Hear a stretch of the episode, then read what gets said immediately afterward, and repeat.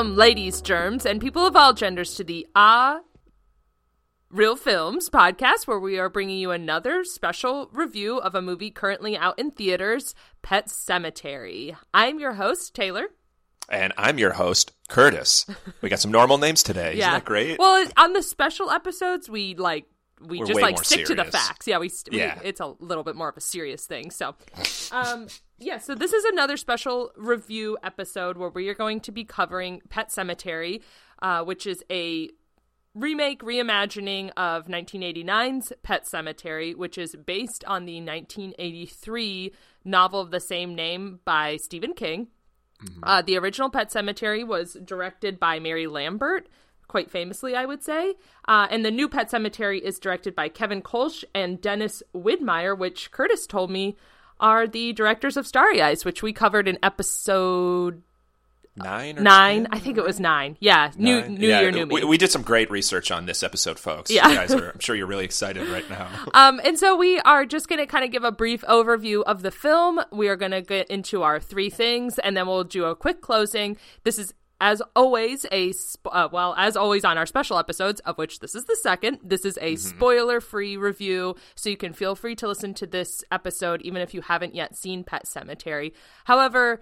I will say, kind of getting into our opening statement, it is not that different from 1989's Pet Sematary. So I feel like if you've seen 1989's Pet Sematary, not too much about the new film. Maybe that's in, as, in and of itself a spoiler, but I feel like, yeah, it's a reimagining of 1989's Pet Sematary, just with, I would say, probably some updated visuals and uh, different slightly, ending as well. Yeah, different Uh, ending, slightly and slightly different uh, plot points. Yeah, yeah, I agree. And um, you know, I know we're going to go into our three things here pretty soon, but I have to say, um, I was pretty disappointed with the fact that it did kind of borrow a lot of the same plot beats. Um, and I guess, you know, this is a little unfair to the film because I'm sure it was made primarily before like Hereditary came out, but I really feel like, um, you know, a lot of the plot points in the film could have been done a lot better if they had kind of shifted away from the old film a little bit and focused more on the characters and less on kind of the plot beats a little bit. But what did you think about that? I mean, I guess in it's hard not to compare it to the old film because it's so similar to the old film. I'd never read the book either. What do you feel about this film in comparison to the old film and the book, which I know you have read? Well, Curtis, I'm actually kind of glad you asked that. You don't know what my three things are, but the first of my three things is related to this topic, so I think I'll just probably just hop right into Great. that. Um, my Great. first thing is a question, which is what is the point of remakes? Um, and I don't mean that in a snarky way. We have mentioned on the show before that we are very much not anti-remake. Uh, I've enjoyed a lot of remakes of films. I've talked very frequently about my love of the new Wicker Man, but Well, we also covered The Ring in one of our episodes. Mm-hmm. We um, one covered- of our earlier episodes. We covered Yeah, the which is a American remake. Ring, which we both enjoy as well. Um, but I would say a good remake takes the original and makes it relevant for a new audience, a new generation, or by using new visuals to explore another aspect of the story. And so I I feel like the new Pet Sematary is a little disappointing in that regard because it really does feel pretty much beat by beat like the original film. Um, and I was not super impressed with some of the updates to the visuals in the films. I thought certain scenes in the film looked a little uh, I hate to say it, but Campy. like campy and, and cheesy.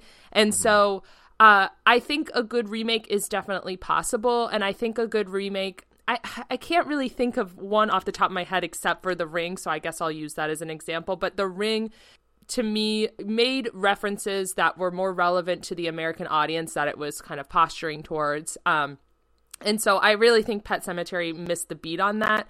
I will also say that Stephen King's novel very much focuses on the grief of the family, and both of the films have missed that mark for me.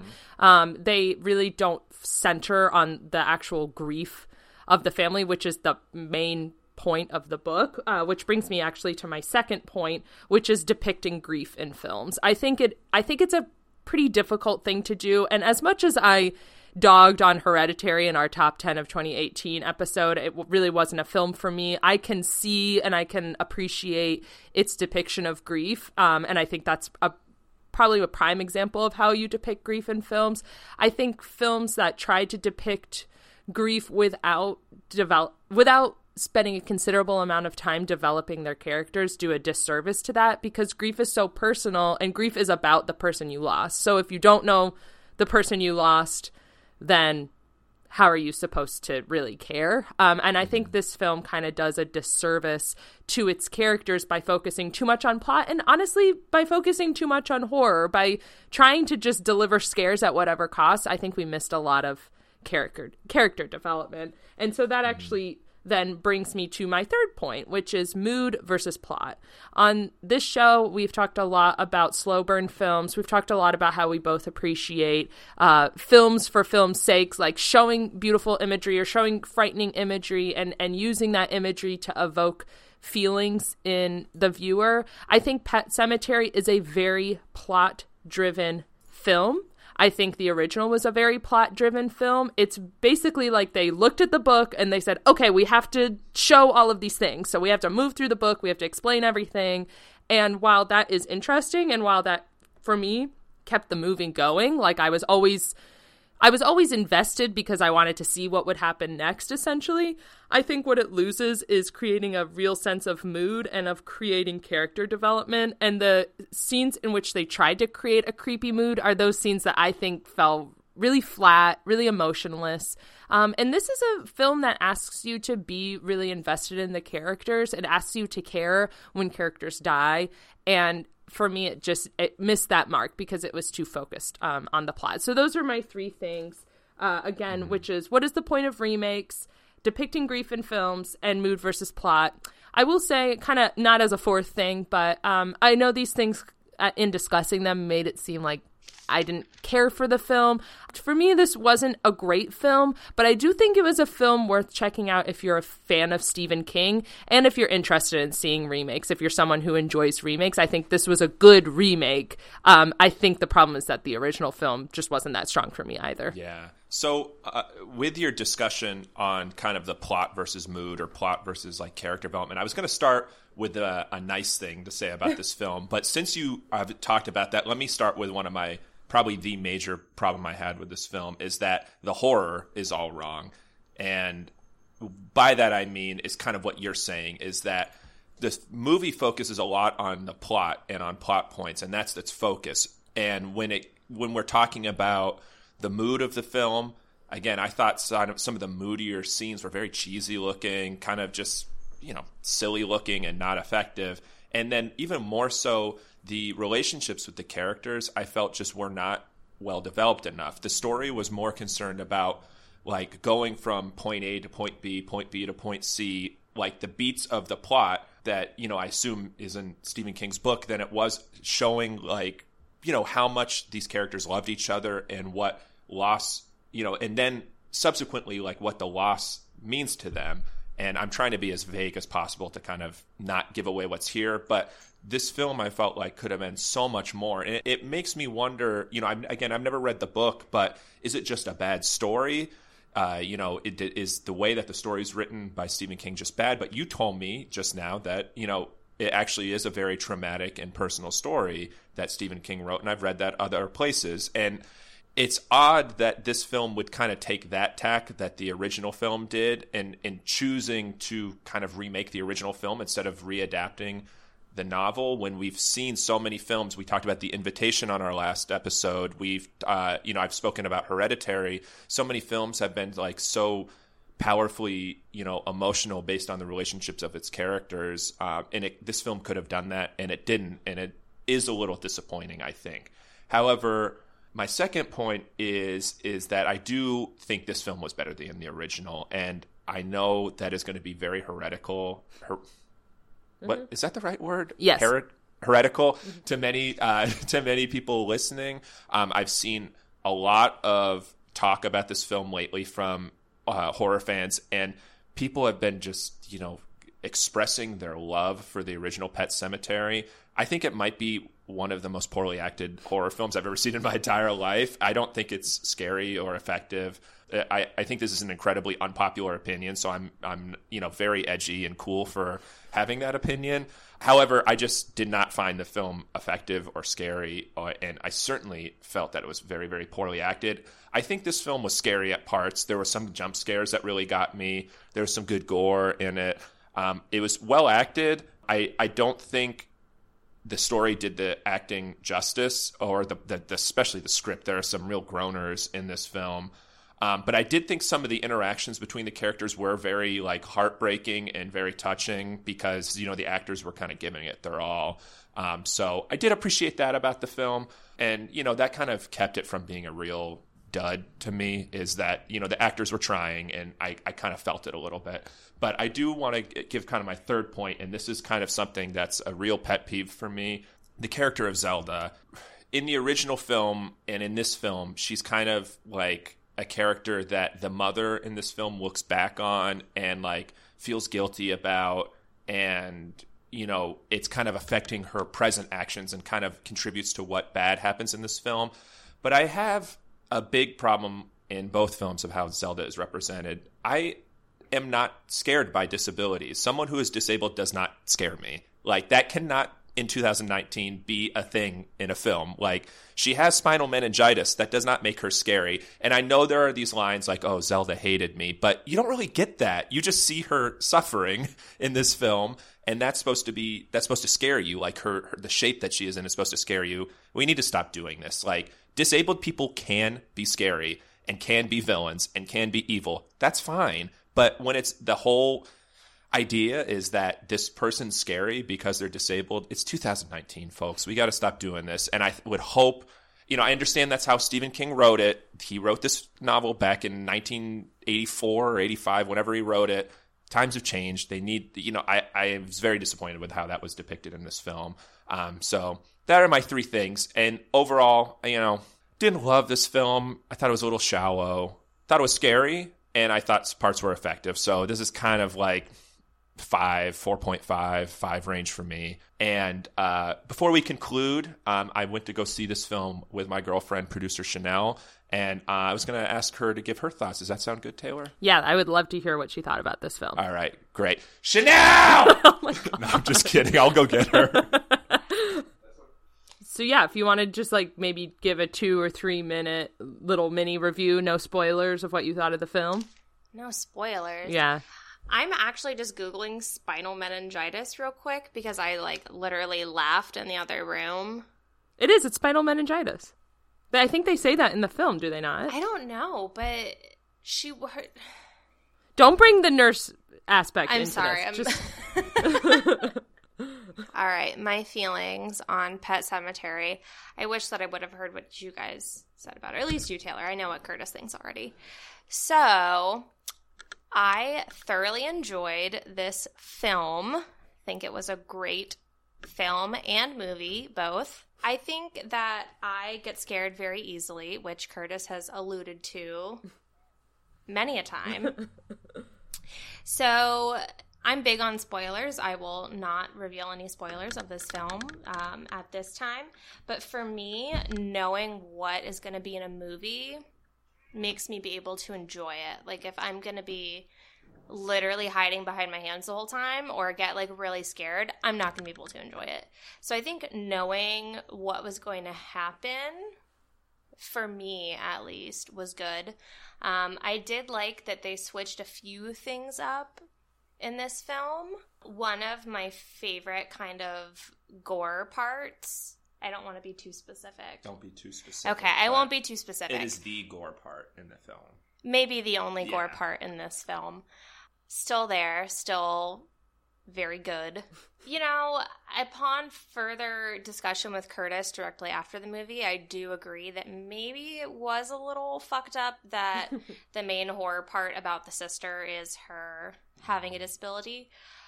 Um, but honest, that part scared me so much in the first film that I legitimately, as soon as I knew it was coming, I just covered my eyes the entire time when I knew that the sister was going to be there. So, um, still scary. Oh, also very important to note, Taylor, please have my back on this. I legitimately okay. thought that the dad was is his name Matthew Perry, the guy from Friends. It's not Matthew Perry. Well, I know it's not, okay. but like, I literally it took me like halfway through the movie. I even was like, "Oh, cool!" Like Matthew Perry's like branching out, or like, like I feel like you should know this about me though. I don't like Friends. I've never like really watched it. No, neither have okay. I, which is why I had it so confused. If I had watched Friends, maybe I would have known that it wasn't him. so yeah, I thought mm-hmm. it was the Friends guy, mm-hmm. um, not the Friends guy, but that's okay. Mm-hmm. I liked it. I'm glad you liked it. I mean, because we, me and Chris were kind of dogging on it, to be honestly. Well, not, you know, we both enjoyed it, but we had like problems with it, especially like thinking about the original and then especially thinking about the novel, that I'm glad to like hear someone's perspective who liked it because I'm sure plenty of people are going to like it. It already has like a higher rating on Rotten Tomatoes, even though it's only been a few days, but I expect that to mm. continue. So so yeah, I'm glad you liked it. And I, I enjoyed seeing it. I went out with my friend. I drank some Crown Apple. I had a great time. So I had Ooh, fun watching it. Yeah, I had Crown was Apple. Was it Chris? Uh, of course it was. yeah, I mean, I think maybe if I had read the book, I wouldn't have liked it as much. Maybe. I don't know. But I think as an entertaining film that didn't scare me too much. Mm-hmm. Right. And I mean, that's a good perspective from someone who doesn't tend to enjoy horror films. Like, I think it is a good film for maybe people who don't see as many horror films because it has some good scares in it, but it's not like so scary as to be unenjoyable. Right. Yeah, exactly. Like I know Curtis has also mentioned before that I am more into just straight slashers, mm-hmm. um, which this definitely is not enjoyable film for the casual horror fan. I love I love that as a tagline for the episode. All right, I think Curtis is stealing okay. my cans. my cans. All right, Sorry, thank you, Chanel.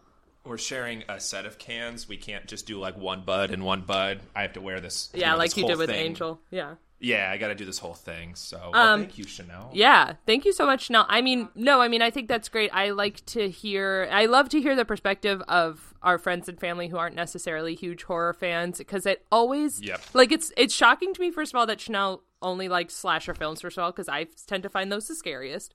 Um, so for someone who doesn't like horror films, I'm like, I don't get that. But uh, yeah, when I talk to my friends who aren't necessarily horror films, the movies that they end up liking always surprise me. Like, because I'm like, I either didn't like it or I personally find that particularly scary. So, um, yeah, that was really great, and I'm glad Chanel was able to come on. Yeah, and I'm. It's nice to get a different perspective too. I mean, there are people that out there. There are going to be people out there that enjoy this film, and mm-hmm. you should still you should still give it a shot. Um. So, do you have any closing thoughts you want to go over? No. Okay. No, I think I think you know. Again, to me, it's a pretty average film. oh. the tots have attacked. The tots. to me, it's a pretty average film, but um, you know, I think pe- there are people that will really like it, so um, cool. might as well give it a shot. And I yeah. think it was better than the original. So. Um, I just have kind of two things that I uh, wanted to go over. Um, first of all, uh, this is not the first or only Stephen King adapted film to use the quote unquote Indian burial ground as a plot device. Um, and actually, the podcast Dead Meat has a really great episode on the depiction of Native people in horror films with their friend who is a Native person. And so um, I-, I, suggest people check that episode out. I don't recall what it's called, but it was from, I believe, November t- 2018. Um, so they actually have more information about that. But I looked it up, and apparently, the burial ground in that is depicted in the movie is from the Micmac tribe. So, fun fact, in case you wanted to know, a, a continuation of a problematic theme in horror films. And then the other, I, first of all, I totally agree with your point about using uh, disability as a horror plot point in horror films. Yes, people with disabilities can be villains and can be scary and can be, you know, all of those things. But if their disability is the sole thing that makes them scary or makes them villainous, like obviously that's a problem. Um, and I also wanted to touch on your point about it, you know, it being kind of edgy that you don't like the original Pet Sematary. I'm not quite with you there. I do enjoy it. I mean, I don't think it's great, but I enjoy it for what it is. However, some people straight up love that film. Like they say it's one of their favorite mm-hmm. horror films. They say it's one of the best Stephen King adaptations. Um, and I I want to say some of that might be attributed to the fact that it was directed by Mary Lambert in a time period where not a lot of horror films were directed by women. And so even though I wouldn't say like, oh, this is such a great film and we should or we should support it just because it was directed by a woman. I do think that that at that time period got people excited, you know, and I think that I, I think that that's yeah. yeah. I think that's super valid. So I just wanted I, to kind of touch on that. And I, you know, I'm not one of the I never begrudge anybody for liking any film for whatever reason. So, you know, me not liking it yeah. is whatever. Yeah. You know, I don't think, you know, I know there are people that think it's one of the best horror films of all time. And I think, you know, that's great. Uh, you know, the more horror films out there for people to love, the better to me. Exactly. So. And the more people who like different types of horror films, also the better. Like if I exactly. hear about someone who doesn't like a film that I love, I always love hearing their opinion because we need yeah. more diversity of opinion in horror anyway. And so. I was just going to say, unless you like See No Evil and then you're just, you're just wrong. The Kane uh, WWE film. I, I, I know what. See No Evil is. God, I had to look it up for our uh, episode where you talked about it because I always tag the films that we discuss, and I oh. just had to Google Kane Ooh. horror film because I couldn't remember what it was called. But uh, there's two actually because there's See No Evil too. But anyway, um, anyway, thank you all for listening to our review of Pet Sematary. Uh, we both give it about middle of the road reviews, but I would say definitely check it out because Chanel liked it. I can definitely see some people liking it. It is a very interesting and original idea.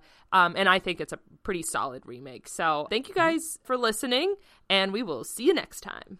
Thanks, folks.